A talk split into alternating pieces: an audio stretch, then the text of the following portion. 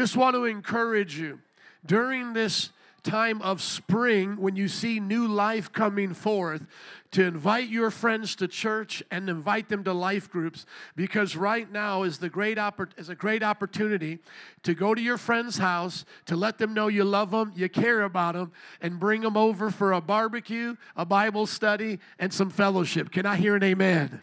Amen. So as the world is thinking about getting outside, because you know spring has sprung, and we Chicagoans make the most out of it, invite people to church, invite them to life groups. Today's message is grief turned to joy. How many can say at one time you were at a grieving time in your life, didn't know Jesus, you were sad, you had your frown, but since meeting Jesus, he turned your frown upside down and you got some joy.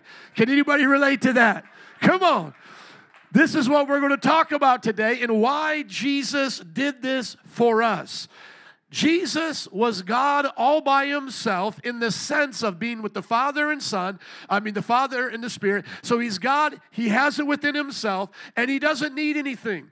He has all that he needs, but he comes to earth, and he makes us in his image, and yet gives us free will, and we sin. And the story doesn't end there. He comes back to earth here in the flesh to die on the cross for our sins. We're in the book of John reading verse by verse, and we're now at this point where Jesus is going to explain to them the crescendo of why this is happening. He's going to be using imagery and the thoughts of the Old Testament here now in front of them to help them grasp what's going on. Look at John 16:16.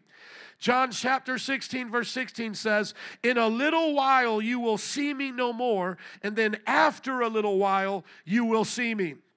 Now think about this. In the Garden of Eden, they had seen God, then they had sinned, and then they see God again. But this time, when they see God again, what do? They run from God, and they cover themselves in leaves, and they're ashamed. How many remember that story in the Bible? God created Adam and Eve. He's with them, the Bible says, walking with them in the cool of the day. Then he goes back to heaven. Then they sin, and he comes to earth. But when he comes back to visitate with them, now they run away. Now they're afraid. Jesus is using that imagery here, and he's saying, right now you see me, but in a little while you will see me no more, and then a little while after that you'll see me again. But this time, instead of running away scared, instead of running away in sin, they're now going to be running to Jesus because he took away their sins. Are you all tracking with me? Come on, think about this. Jesus is using this imagery of the Garden of Eden now being restored. Just quickly put in a new tab for me, John 1, verse 1. "In the beginning was the Word, and the Word was with God, and the Word was God." He was with God in the beginning.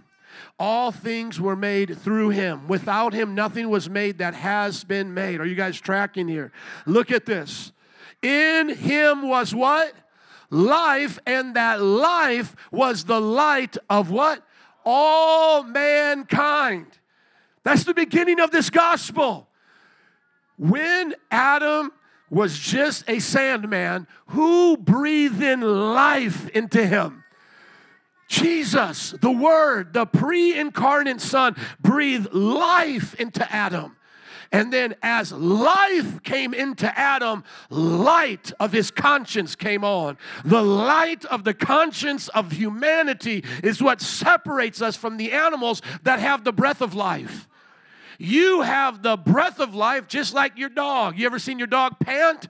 It's taking in and out life. It's taking in and out oxygen. But that animal does not have the light of God. Now, some people say this is the spark of the divine, and that means we're all somehow part of God. That's taking it too far. Just understand this, that the conscience we have is the light of God in us. It's not a part of him. It's just how he turns us on so that we can see him and to know him. And so when you know your Creator, you will know yourself. As the old saying goes, know thyself. But the knowing of self is not possible without knowing thy Creator. You don't really know yourself without your Creator. You don't know why the light turned on. And then look at verse 5, because here is that little twist of the story. The light shines in the what? in the darkness, and the darkness has not overcome it. So even though mankind was meant to live forever in the presence of God, perfect in body, soul, and spirit, when they sinned, their spiritual connection with God died. The glory was taken from them. They then realized they were naked, as if you were looking at a light bulb that was bright and on. You can't read the logo there, whether it's from GE or another company. But when it's off, then you can see the writing. When the glory of the Lord was on them, they weren't paying attention to their physical parts and their naked body. But when the light turned off, they got to see that. And out of that shame of darkness, they try to cover themselves. And then God says, why are you hiding? And all of these things progress from there. Are you tracking with me?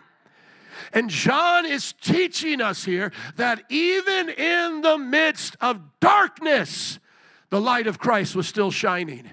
There was still their conscience. There was still a connection there, though they were not connected in the same way, in a divine relationship type of way. God was not abandoning mankind.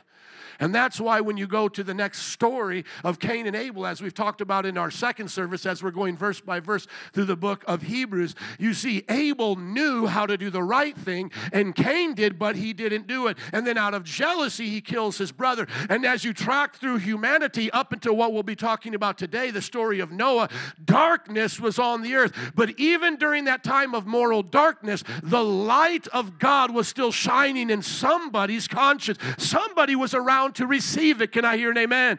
Noah was a righteous man, the Bible says. And so now go back to our context right here. Jesus is saying to them, he's on earth.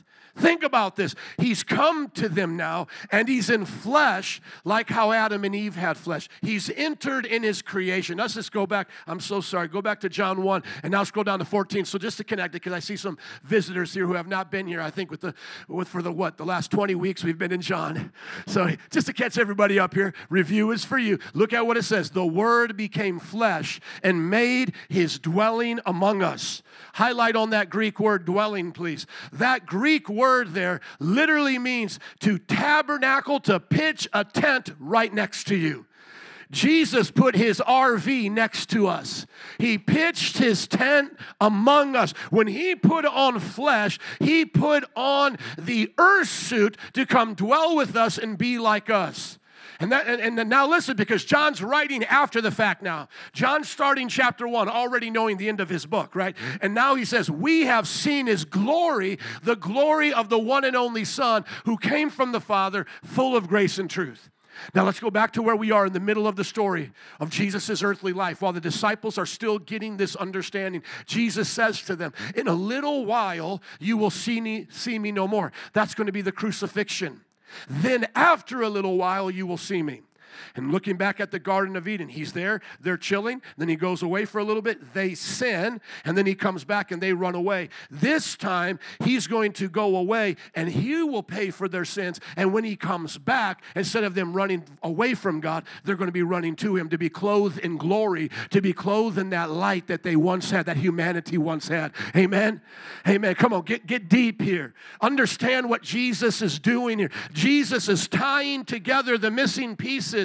He's teaching us why the crucifixion is so important. Now, at this time, some of his disciples said to one another, they don't get it yet. John is writing this gospel already knowing. He already knows the end. But now follow through the narrative here.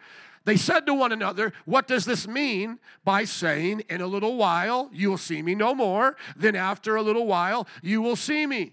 And because I'm going to the Father. They kept asking, what does he mean by a little while? We don't understand what he is saying. But how many understand what he's saying now? Because you've read the Bible. You've read the end of the gospel. Now, verse 19, they're just getting it right now. Jesus saw that they wanted to ask him about this. So he said to them, are you asking one another what I meant when I said, in a little while you will see me no more, then after a little while you will see me? Very truly I tell you, you will weep and mourn while the world rejoices. You will grieve, but your grief will be turned to joy. Come on, somebody say joy. Amen. Joy will come out of their grief. Now notice this, brothers and sisters. The world will rejoice when they're sad. And then when we're glad, it doesn't say it there, but we see it in other passages, they get sad. You see, the world is the opposite of the Christian. The world is the opposite on the spectrum of emotion and where they're supposed to be. The Bible says what they call good, he calls evil. What he calls evil, they call good. How many have seen that before? And see, the world is confused over what the plan is here. And he's explaining it to them. Don't you get confused when you see their reaction, their response. Don't think that they have it right. You're actually having it right. And so we can apply this to our lives and see that when the world is rejoicing over homosexuality and transgenderism and over these kinds of social changes, when they're rejoicing over this, we're grieving. How many have grieved over the social changes that are happening in our culture? There was a state, because now states can make decisions about abortion. There was a state, I believe it was Oklahoma, that was right on the line about making it illegal abortion like they have done in other states. But yet it got struck down, and so it's still legal. And Brother Juan had shared this picture. If someone can get Brother Juan, I want to know what state that was, please. Had shared this picture, and it was them rejoicing, tears of joy streaming down their face that they now could continue to murder their children. Somebody say, God have mercy. You see, that's how the world rejoices. But how many know we grieve over that? We're not okay with that. We're not going, oh man, that's so awesome we get to kill our children. No, we're sitting back going, God have mercy. And then at the same time, when the states like Texas and Louisiana and others outlawed abortion, we were rejoicing, and then they were what? They were weeping. They were sad. Juan, was that in Oklahoma? You had shared that? Yeah, just check it out for me, that post that you shared. Can you find it for me, though? Google it for me. I want people to pray for this state because it was so close. Everyone here, understand this. The world does not know how to filter their emotions through the things of God. They only filter it through the flesh. So think about now specifically what Jesus is saying about the crucifixion. They are going to look at Jesus and mock him while he's on the cross, while the disciples are weeping. Just get this in your heart for a moment. I think so often, even as Easter has passed us, that we forget the actual factual reality of what was happening there. Just imagine your father or your mother or somebody you love so dearly hanging naked, beaten on a cross that they've been nailed to. And as you're weeping for the loss, imagine people cheering. Thank you, it was Idaho. Let's stop and pray. Lord, we pray for Idaho to make abortion illegal and for the death of the unborn to stop in Jesus' name. And everybody said, amen. What is this? Yes, upholds abortion. No, this one upholds it. This one is saying it upholds the bans, correct? We're looking for the one that struck down the bans. So if everybody confirm now, if Idaho, you can get an abortion. I want to know this. If they're doing the right thing, we pray for Idaho. But I want to know, I think it was Oklahoma, but I want to know which state it was. That's what I'm talking about. Yeah, that's what I was talking about. Thank you. Brothers and sisters, going back to our scripture, imagine this person you love, your mother, your father, your son, being crucified, and you're sitting here watching this like, this is horrific. I can't imagine this happening, but just imagine if you can for a moment, my mother, my father, my wife, my son Lucas. And imagine while you are there looking at them, people are right next to you spitting on them. Spitting on them. Mocking them, ridiculing them, the one you love. This is worse than mocking at a funeral. Yes, this is what I was talking about. This was Kansas amendment aimed at restriction abortion fails with no vote. And looking at them shouting, this is, thank you, my brother. And that was the post you had shared, Juan? Thank you. Father, we pray for Kansas. We thank God for Idaho doing the right thing, but we pray for Kansas to make abortion illegal and to save the lives of the unborn in Jesus' name. Just keep that up there right now, please, just as an example. Keep this up there. What are they shouting about? They're shouting about the death of unborn children. Can I do a little PG-13 and show you an aborted baby here? Parents, I'll give you a few moments as we look it up. Please get an aborted baby to put up there. And then parents, if you need to hide your children, that's going to be understandable. But I want you to see what they're shouting with joy over. What they can shout with joy over is absolutely disgusting.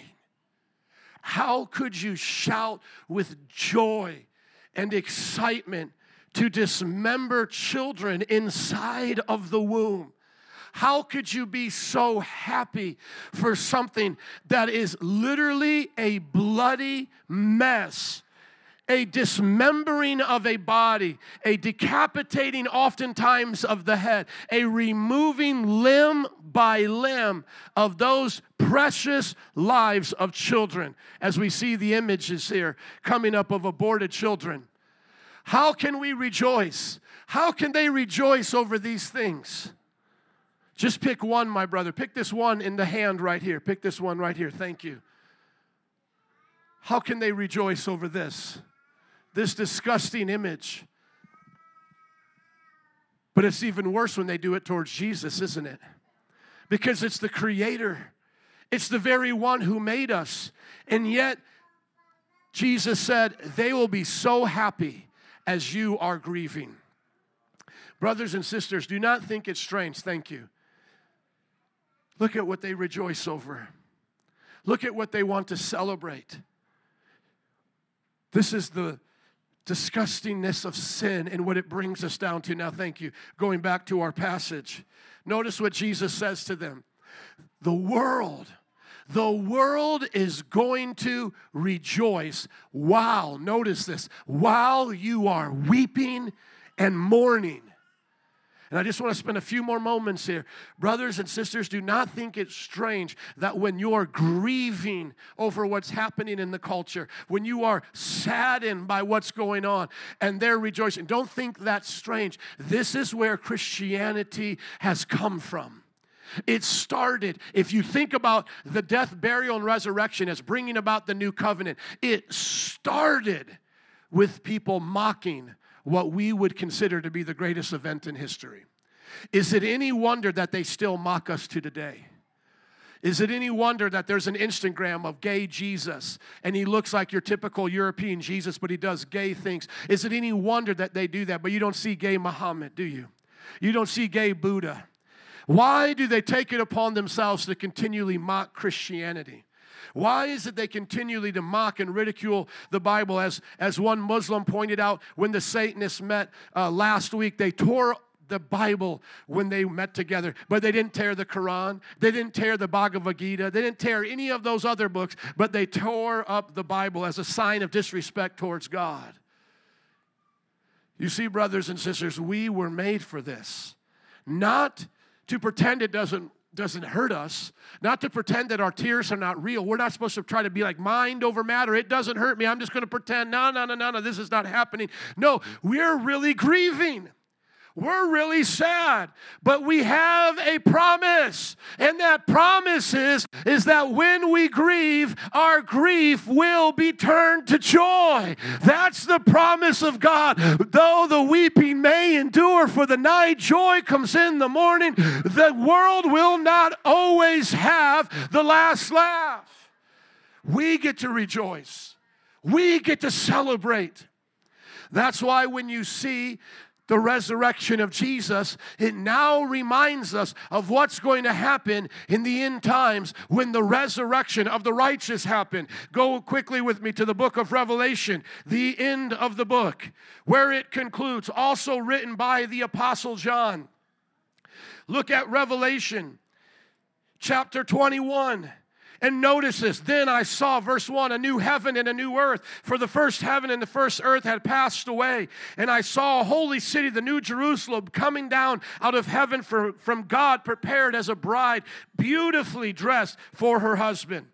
And then I heard a voice from the throne saying, I believe this is the Holy Spirit, Father, Son, and Spirit. So I believe this is the Holy Spirit speaking. Look, God's dwelling place is now among the people. He will dwell with them. They will be His people, and God Himself will be with them and be their God. He will wipe away every tear, hallelujah, from their eyes. There will be no more death or mourning or crying or pain. The old order of things has passed away. Can I hear an amen? Amen. That's where we're going. That's our resurrection. That's our new day. But look at verse 8.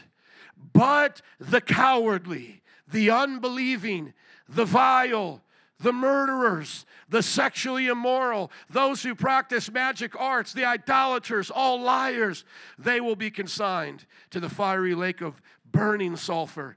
This is the second death. Can I hear an amen to that? I know we're not excited to watch people go to the lake of fire, but can I hear an amen once again? Amen means so be it. Amen means I agree.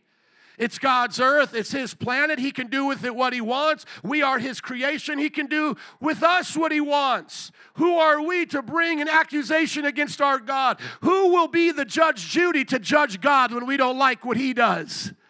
He is the God of gods. He is the Lord of lords. He is the King of kings. It's His way, my friends. Yahweh, it's His way. Now, what do we do as His creation? Do we look at Him as a big old meanie? Do we say, this is so unfair? Why does He create us just to go to hell? No, we see in the middle of this gospel, in the middle of the story, please go there, John 3:16. For God so loved the world that He gave His only Son, that whosoever believes in Him shall not perish, but have what? Eternal life. So God gives us a choice. God gave us a choice. Do we want to have life His way, or do we want to have it our way? I want to ask you today, brothers and sisters, to filter your emotions through the things of God, to not rejoice over what they rejoice over if it goes against the things of God, and to grieve over what they rejoice over if it breaks the heart of God. Let it break your heart. Do not accept things as they are in the sense of this is the way it has to be. You see, our tears, as we go back to the passage, please, our tears are really coming from a place of a longing for something different, a wishing for change, a hope, a faith. In other words, we're crying because we know it doesn't have to be this way. We're looking at the mother who may be going through very hard times, may not see a way to raise their child, but we're seeing the mother choose death instead of helping one of the million of parents who will adopt a newborn that are on a waiting list. So we grieve. Do you understand why we grieve, brothers? Sisters, do you understand? We're grieving because we know there could be a better way. We know that life could come forth instead of it ending. When we see the one that is sexually confused, as I just learned about a man that was in his 50s, has like 4 or 5 kids, and has now declared that he's a 6-year-old girl and has now moved in to an elderly family to be raised as a 6-year-old girl where he sucks on a bobo and plays with dolls, to neglect his family, to shame his children, to live literally in insanity. It was celebrated by the LGBT community. And yet we look at that and we grieve. We go, where's the father? Where's the protector of the home? Where is the one guarding the children and guarding their conscience to keep them from the world? Here he's run off and given up his family to the ways of sin and despair. And we pray for that family. We pray for him. But you see, the world celebrates that and says, oh, look, he's living his truth.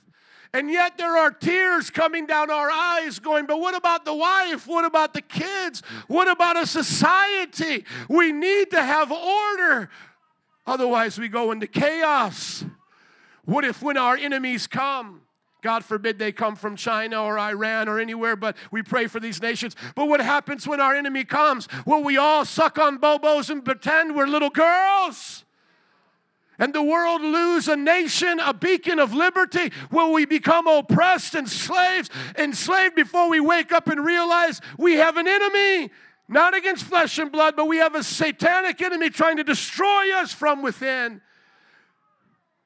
Godless nations want us to fail. And I'm not saying the United States has done everything right, but brothers and sisters, we need to mourn for this nation so that we could see the tide change and that the morals of God will be uplifted again and that we'll see Christianity not forced on people as a state religion, but made to look beautiful again as it once did when Billy Graham and others filled up our stadiums.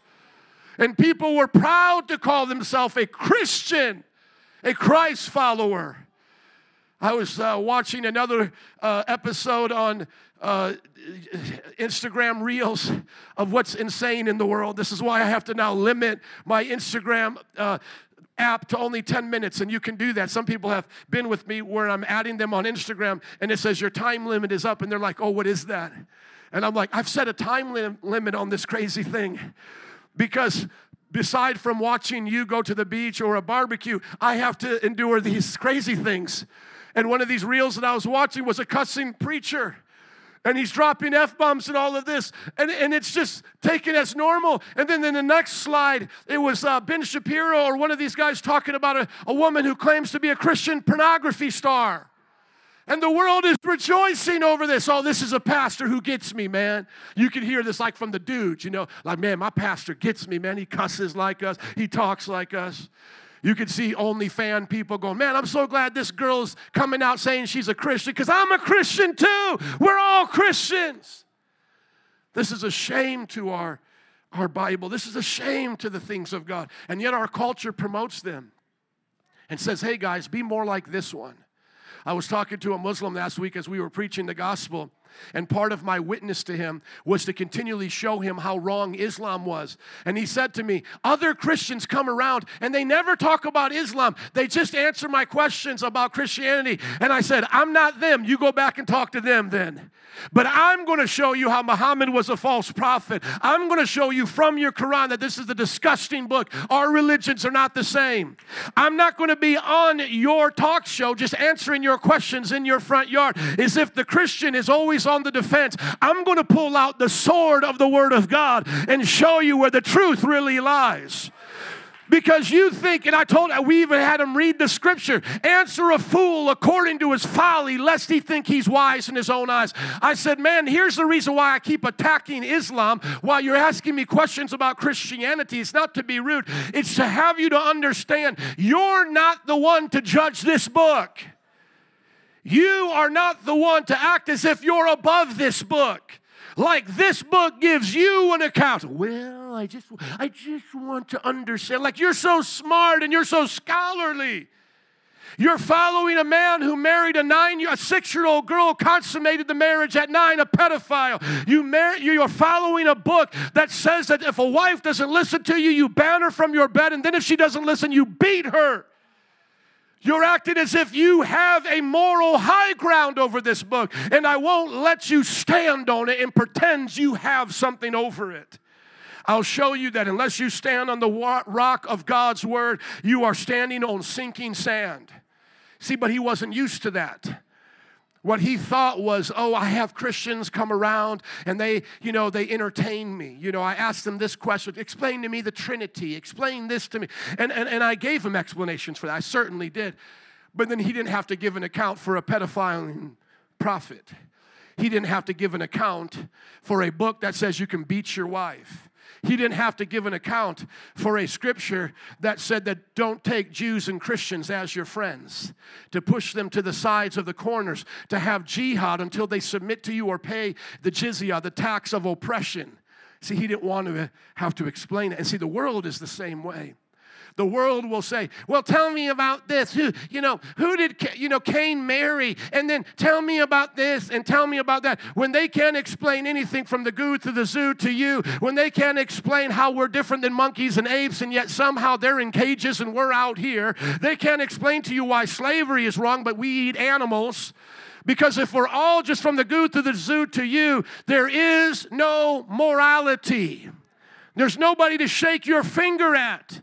So why are you upset with our God when you can't explain any of these moral things? You can't even explain why you're not a monkey or an ape.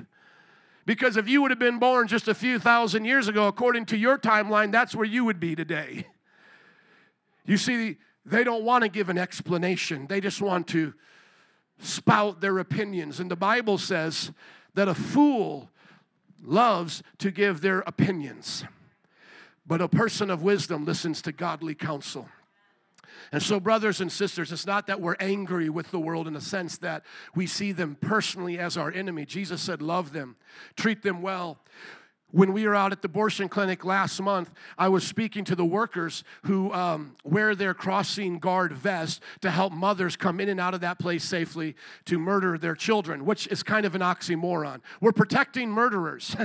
Move out of our way. We need the mother to be able to come in here and murder her child. Isn't that crazy? And then I say to them, this mother is the safest she's ever been when I'm around. Because not only do I want to protect her, not only would I lay down my life for her, even though she doesn't like me, but the baby's also safe. You want safety for a murderer to go murder. Wouldn't that be crazy if the police did something like that? Hey, guys, here's the gangbanger. He's going to shoot everybody. Stop traffic. Woo, stop traffic. Okay, go ahead. Shoot the person. But while we were out there, I was talking to the woman, and she wouldn't greet me. She wouldn't say hi to me. And I said, I want you to understand this. It's not that I'm better than you, but my moral system is better than yours. My moral system teaches me to greet my enemies, to bless those who persecute me. And then I would point out to her, notice how your people walk by and they scream and holler at us. So they're supporters, in other words. They're just going to go get a latte or something, and they're just like, oh, what is going on here? Oh, no, it's the Christians again. I call these the yoga pant-wearing cult. They mostly look like me. They're mostly Anglo-European, Oh, my goodness. Oh, can you believe this, Deborah? Oh, no, Barb, I just can't. Oh, my goodness. Get out of my way. Ah! And then they flick us off. They cuss at us. And then they look at the one supporting the murder of their own kind, the genocide of their own people, and they go, I'm just so appreciative for you. God bless you, or I just love you. Keep it up. And then they just walk away. And then I say, notice how they treat you, but then they treat us. You see, they treat us as the scum of the earth, but notice how we who disagree with you treat you. You see, our followers are better than your followers. Jesus taught us this moral code. This is a part of our conscience. It's what comes natural to us if we're listening to our heart, even among all religions and all people groups. That's why today, even when we mention other religions and we teach them of their secret sins, they're even disgusted by it, and they try to come up with reasons and excuses. Oh, it was acceptable back then for Muhammad to do that. No, it wasn't. It's never been acceptable for a pubescent girl to have sex with a 52-year-old man. That's never been acceptable. Oh, it was in India. Oh, it was acceptable back then to have a caste system and to treat people. No, it was never acceptable. As I will be reading today from the book of Genesis, when it talks about the story of Noah, what does the first lesson Noah gets when he gets off the ark? All mankind is made in the image of God. If you shed the blood of a man, then that man must die, because all mankind is made in the image of God. Light years above Hinduism, light years above Islam, light years above the religions of that day in Babylon and Assyria and so forth, in Egypt. And yet we're looked at as if we don't value the right things. No, your values have changed. Even when you see the Civil War, was it Muslims dying to free the South in America? Was it Buddhists dying to free the slaves in the South in America? No, it was Christians killing their own countrymen, saying, this must stop, and I'm willing to die for it. I'm not saying Christians have always acted right, but who fixed the problems of other Christians doing wrong things? It was the Christians who did it. And so, brothers and sisters, when we look at a world that's in moral chaos, don't be discouraged. You will mourn in this world as the disciples mourned when they saw the crucifixion. But notice this, there is a joy that comes to you. And now that we're looking past the cross, see, they were looking before the cross. They were looking towards the cross. We're looking back at the cross. They were looking for it to happen. We're looking back because it happened. We need to trust that God will give us joy. How many today have felt the joy of Jesus? Even in the midst of pain, even in the midst of ups and downs, you still feel the joy? Amen. Look at verse 21. This is what it's like. Jesus says, a woman giving birth to a child has pain because her time has come. How many women can say amen to painful childbirth? Okay, now you get Jesus' point. But when her baby is born, she forgets the anguish because of her joy that a child is born into the world. My wife, by God's grace, has given birth to 6 children. I've been there for most of them. I only missed 1. She was like, you can go home. And then when I went home, I missed it. So I came back, and she was already holding the baby. But for the rest, I was there. Do you all still love me? Some of you don't right now, I can tell. Pastor, how could you? I don't know. Just pray for me. But every time, the pain of birth is so real. I admire my wife. You know, Mother's Day just was last week. God bless you, mothers. Just what the body does, the pain that they're in. But what happens every time once the baby's out? Joy instantly comes the moment that child hits their chest. The relief, the presence of that baby brings peace. It's over now. What was once the most horrific, excruciating pain of their life has now been replaced with the greatest joy. How many mothers can say amen to that? Amen. So now look at what Jesus says, verse 22. So with you, now is your time of grief. Everybody say, now is our time of grief. But I will see you again, and you will rejoice, and no one will take away your joy. There's 3 ways to understand this. The first way, he's restoring what was taken in the Garden of Eden. We've been in misery as a humanity we had been in misery up until that point, and now he's going to restore the joy of humanity. There's the actual what's happening there, the death, burial, and crucifixion, disciples being sad and miserable because they watched him die, and then the resurrection. And then for us, the 3rd way to understand it is that now we're in the shadow land waiting for the 2nd coming, waiting for the resurrection of the body, and we're suffering the grief now. But the beauty of this is that our joy can never be taken away. Our joy can never be taken away. The Bible talks about a joy inexpressible, full of glory. And this is the kind of joy that Jesus wants us to have as Christians. It's the joy that we know that we're hated, or knowing that we're persecuted, or knowing that things are going wrong, or even in our own lives, mistakes that we've made. It's a joy that no matter what we go through, it can't be taken away. So often we think to ourselves, I can only be happy on payday, but I can't be happy on bill day. Anybody know what I'm talking about? Come on, I know I'm not alone here. It's like we're so happy when that check clears, hits the bank account. You feel like, you know, you're on top of the world. But then that first of the month comes, and then you're, you know, maybe I'll get free here just a little bit because my wife's not here yet for the 2nd service. And then I have to look at the credit card. Now, we pay our debt off every month. We are wise spenders with that. But it is amazing how much she goes to the penny of our budget. You know what I'm saying? Like these are the dollars you can spend on this baby. And like every month, it's like $3 under, $3 over. I'm like, oh my goodness, how do you do that?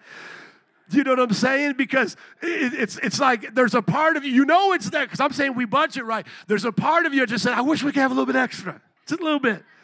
Just $50 under would be amazing. But it's always right to that thing. So I open it up sometimes, and I pull it out, and I'm like a little afraid to look at. How did she do this month? Because she keeps her records really good, you know, and then sometimes it will be over, and then I'll call her in, and she'll be like, oh, but I took it from this one and did it over here, and I did it. And I'm like, oh, okay, I see you. I have to repent real quick. But I'll just be honest with you. That day, I'm just telling you because I pay my bills on the 1st, right? On that day, I wouldn't describe it as a joyful day.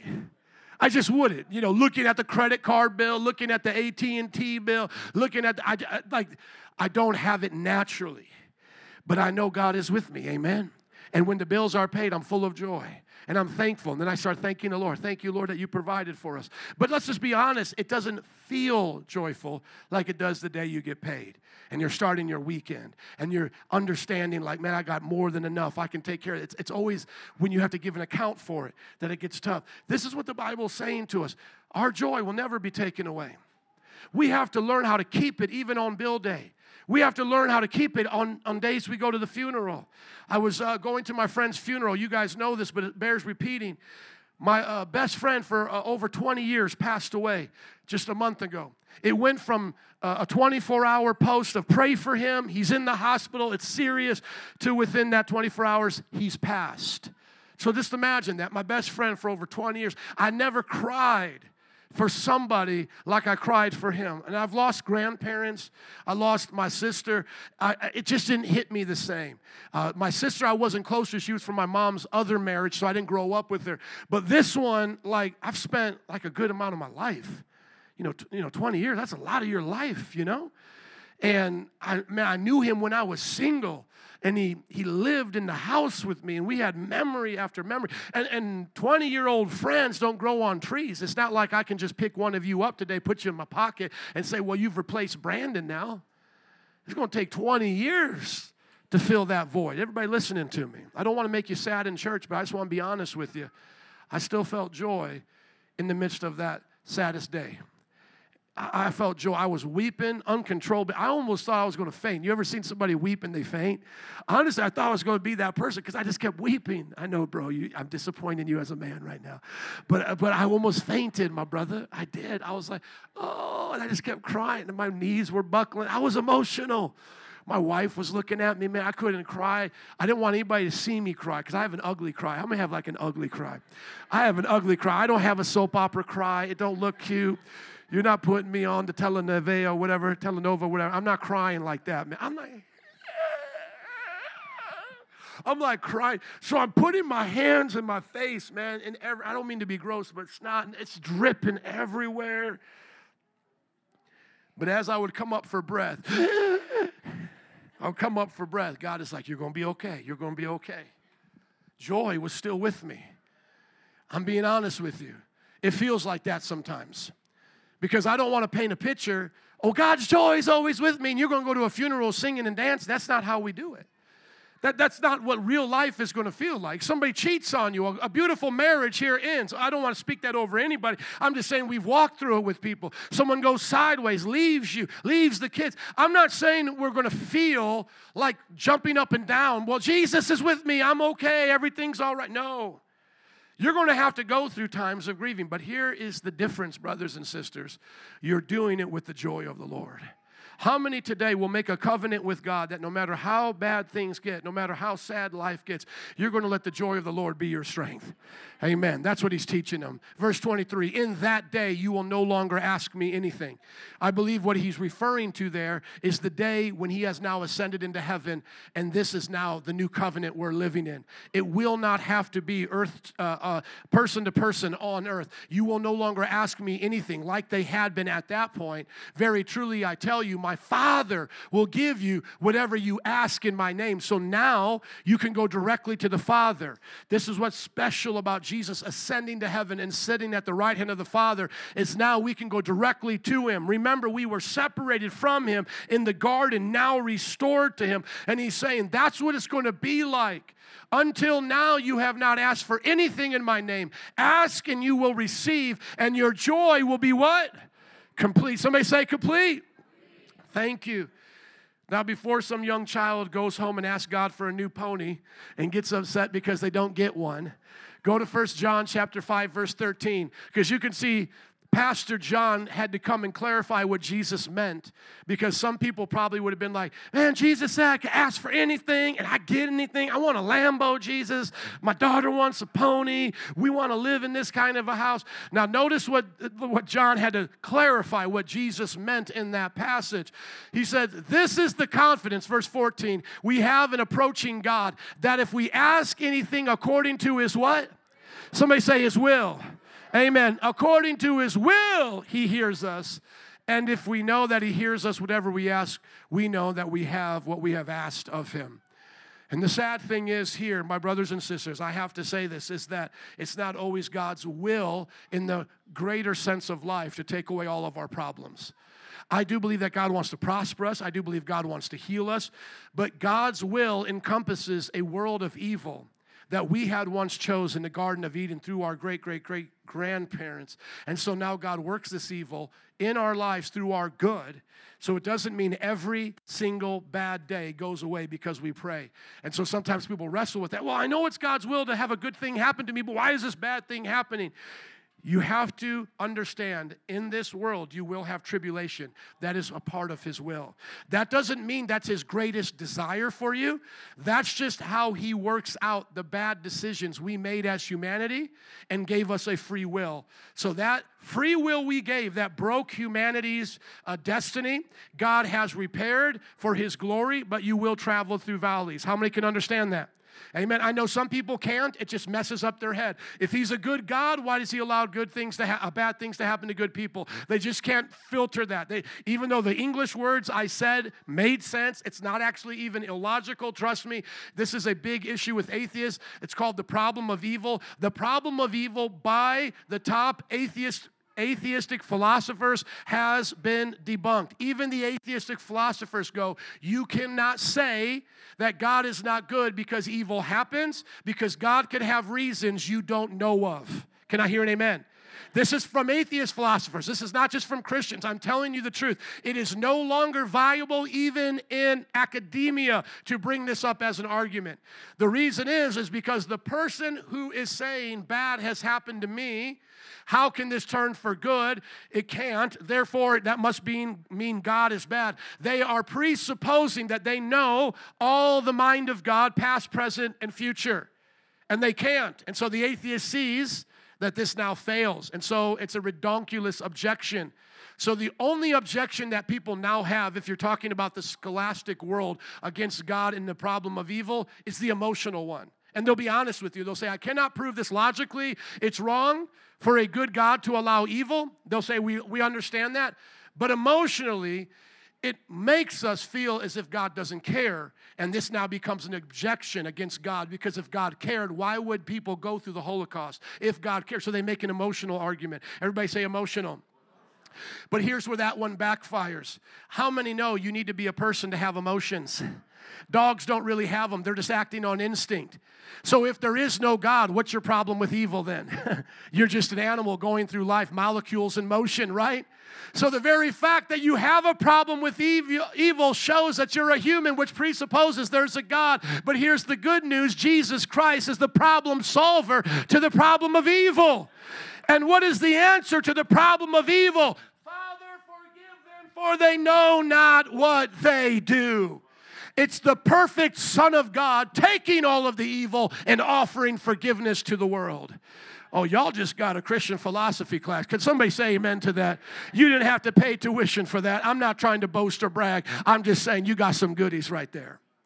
So that's why when we say, ask God, and then according to His will, it will be done. It's not a cheap trick of the Christian to try to say, well, it's just like spinning a wheel or throwing your coin into the wishing well. No, we're literally trusting God in this. And so often when we do align ourselves with that will of God, we see that miracle. We see that amazing thing happen. But when we don't, we have to be prepared and say what Jesus said before He went to the cross, not my will, but what? Your will be done. And for the Father's will in Jesus' life at that moment was to what? Go to Six Flags after church? Get a funnel cake? No. It was to go to the cross.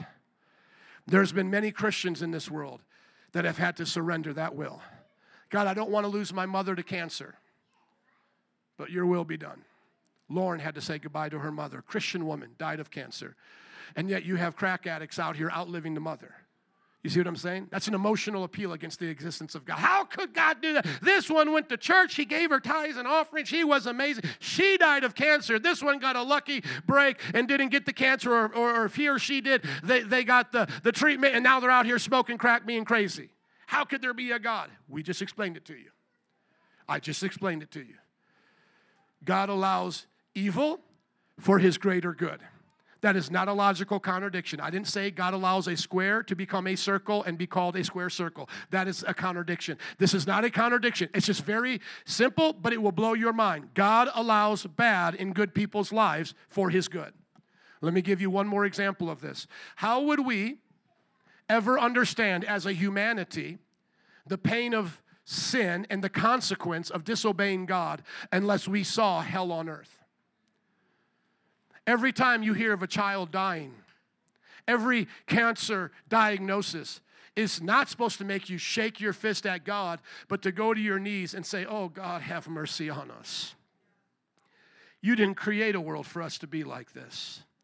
We sinned, and now we are in a world of destruction and pain. Oh, God, I need you. And the Lord, the few years that I'm here, the breath that I breathe, may I breathe it for you. Now you know what C.S. Lewis said, one of our great Christian philosophers. He said, now you learn something that you never would have learned before. You learn courage. Courage is what faith looks like when it steps off the boat to start walking on water. Courage is one of the great attributes of God. And if you remember when we read those who go to the lake of fire, one of the first things it said, but to the cowardly. You see, cowardice is a sin. Courage is a divine attribute that we share in with God. Somebody say courage.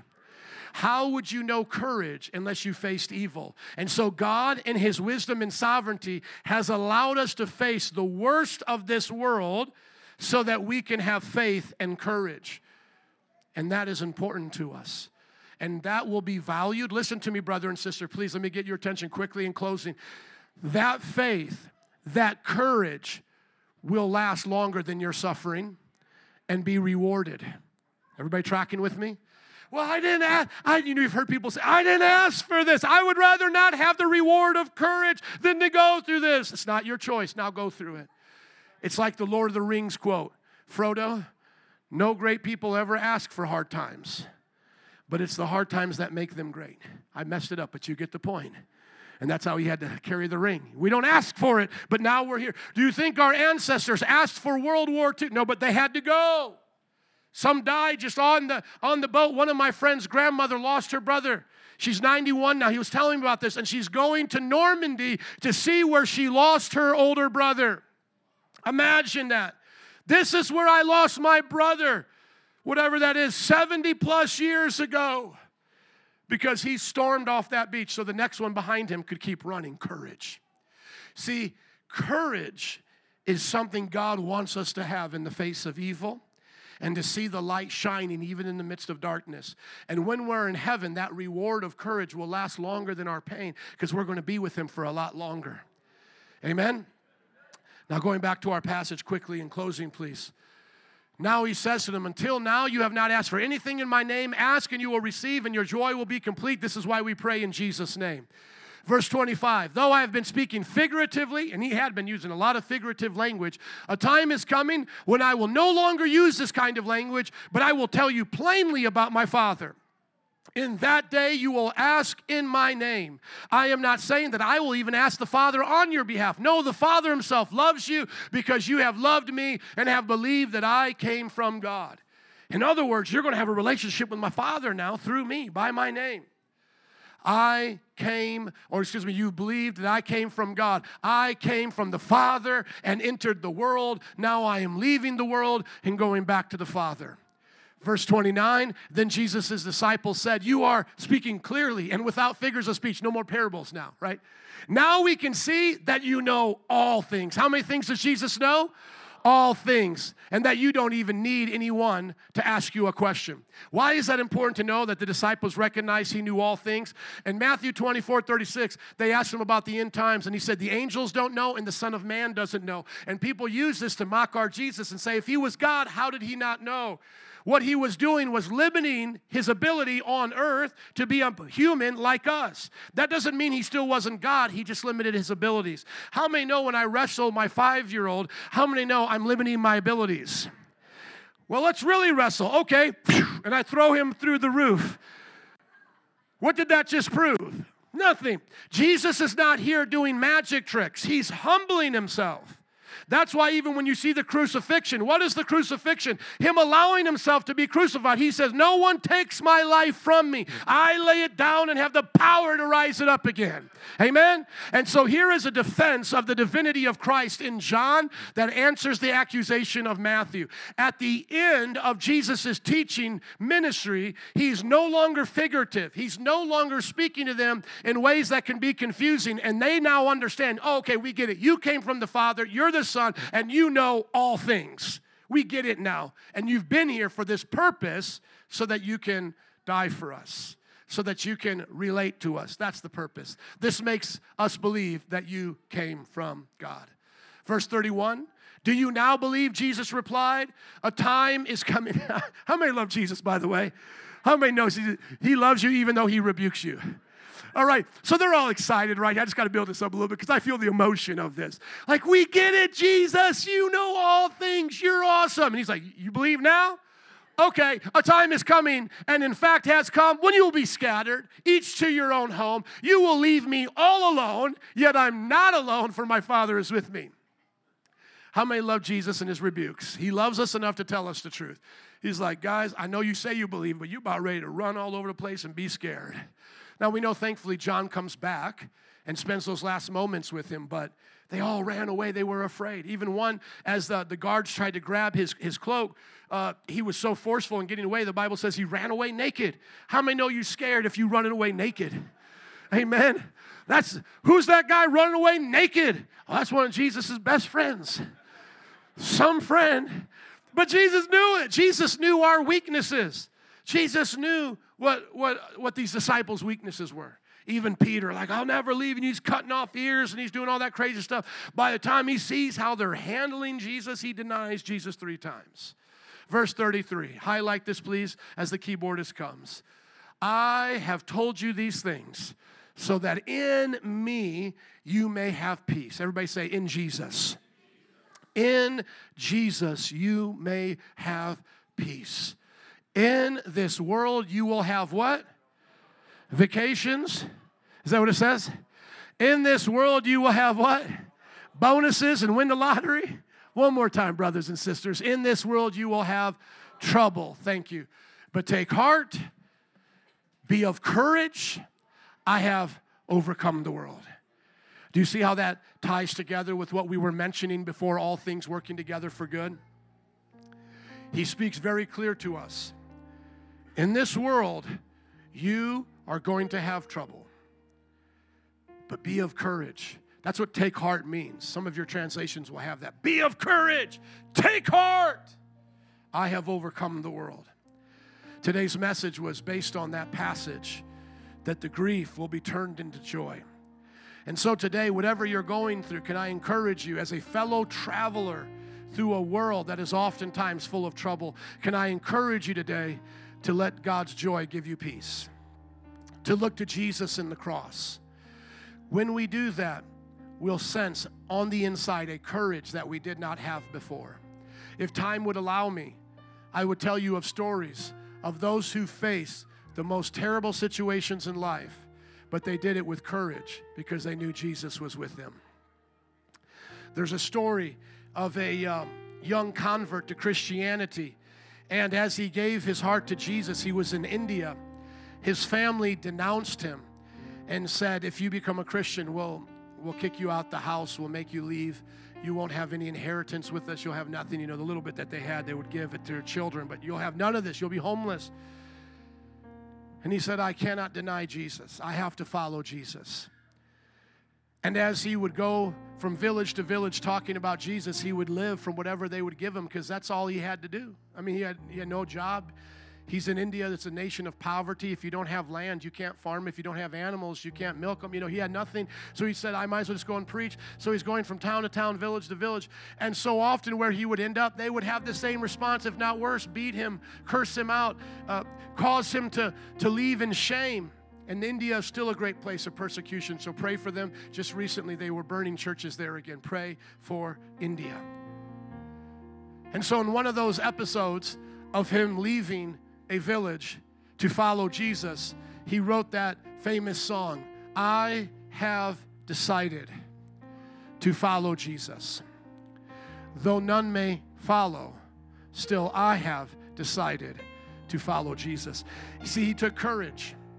I was listening to a story the other day of a sister in Indonesia who gave her heart to Jesus. Same thing had happened. She was kicked out of her family, beaten, and denied all of the rights of her inheritance, and yet she decided to follow Jesus. I'm reminded today of stories of people, even in my own life, who I've watched, some of you even in this church, who have decided to follow Jesus no matter the cost. Let us be encouraged by those stories, amen? You're standing around people who have left some things to follow Jesus. And then there are stories of those who, they have a supportive family or people around them who are excited about them being Christians, but they've gone through some very hard times. And yet they encourage us to follow Jesus. Our worship leader, Des, you see her dancing? How many know she loves Jesus? Amen. We love you, sister. She's given up so many things to follow Jesus and had to have faced hard times to have that joy in her heart. That's her decision today. I have joy. I'm not going to look at, my baby daddy and what he did for my kids that I had with them. I don't mean to put you out there like that, girl. But she's got some baby daddies not in the kids' lives, and we've adopted those children. Vinny has adopted those children. But she's not sitting here thinking, man, where's that dude at? I mean, obviously he needs to get his life right. But whether or not his life is right, she's going to raise those children for the Lord. How many moms can say amen to that? That's a real life for Jesus. A mom dealing with a dad that's not present, that takes courage. And then there are young people in this church. Some of you I could call out by name, but I don't want to take more time than I need to today, but I wish you could come up and tell your testimonies of what, our teenagers go through as they serve Jesus in this world, having their professors mock their faith, put them down, and yet they're serving Jesus. Brothers and sisters, learn from these testimonies, even on your job if they mock you, stand up for Jesus. Even if you don't have people around you supporting you, stand up for Jesus. It's worth it. It's worth it. There is nothing in comparison to facing your troubles with Jesus. As we've said here many times in this church, I would rather face my troubles with Jesus than without Jesus. Because they still have troubles in the world, don't they? Don't non-Christians still get cancer? Don't non-Christians still have people cheat on them and reject them? Don't non-Christians still have fights and arguments with people they love, right? Non-Christians still go through trouble in this world, do they not? And don't non-Christians die like the rest of us? They have to say goodbye to those they love. So they have trouble in the world just like us.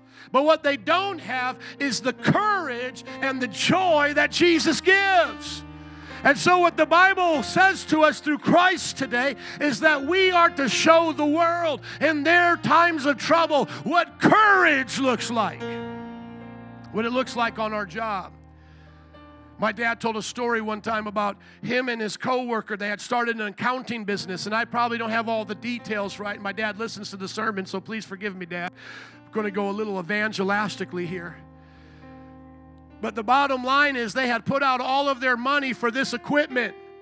And back then, it was a big deal to supply offices as an accountant with what they needed. So if I'm your accountant and you have an office that I'm helping get set up, you need a printer to give me the documents. You need a computer. So my dad would work with those products. Well, something happened in the business. I don't remember the details. Either the customer fell through or the price changed on them, but they were stuck with thousands of dollars worth of equipment. And if it wasn't going to be sold, if it wasn't going to be taken care of, it was going to crush this entire business. And my dad said to his partner, we're going to pray and we're going to trust God. And God brought them through, and that business became successful, I believe, even today with multiple locations as my dad sold it to his partner. But do you have that kind of courage, brother? Come on. The whole business is falling apart, and you look at your partner going, hey, man, I don't know how this is going to work, but we're going to pray right now. We're going to face it together.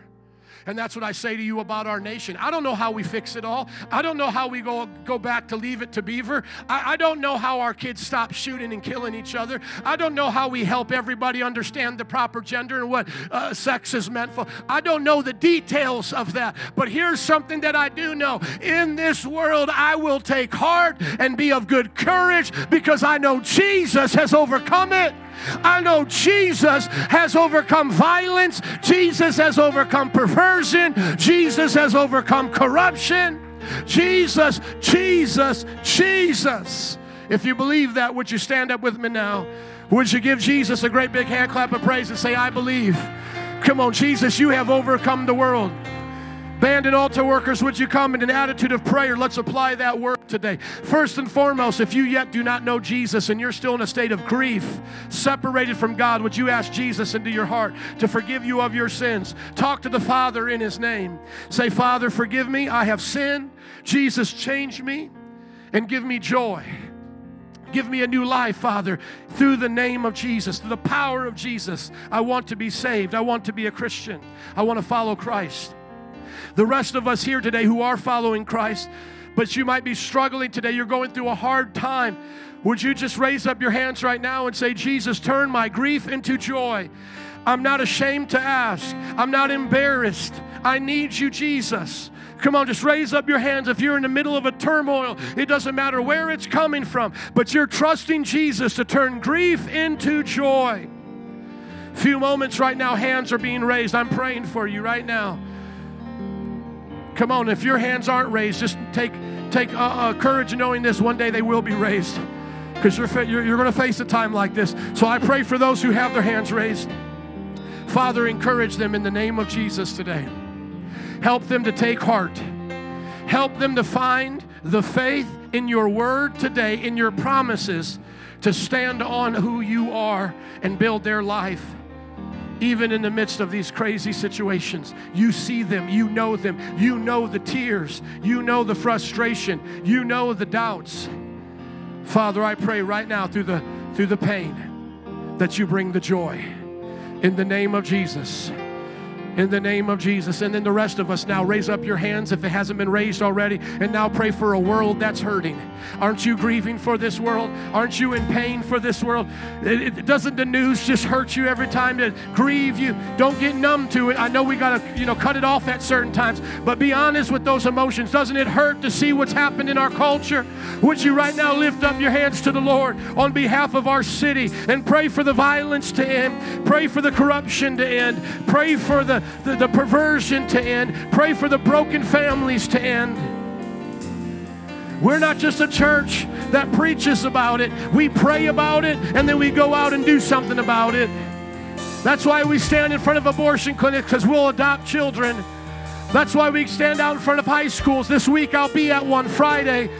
We stand out there offering them Jesus. Pray for them right now, though, before we go. A few more moments. Father, you see the need of our city. You see the need of our people.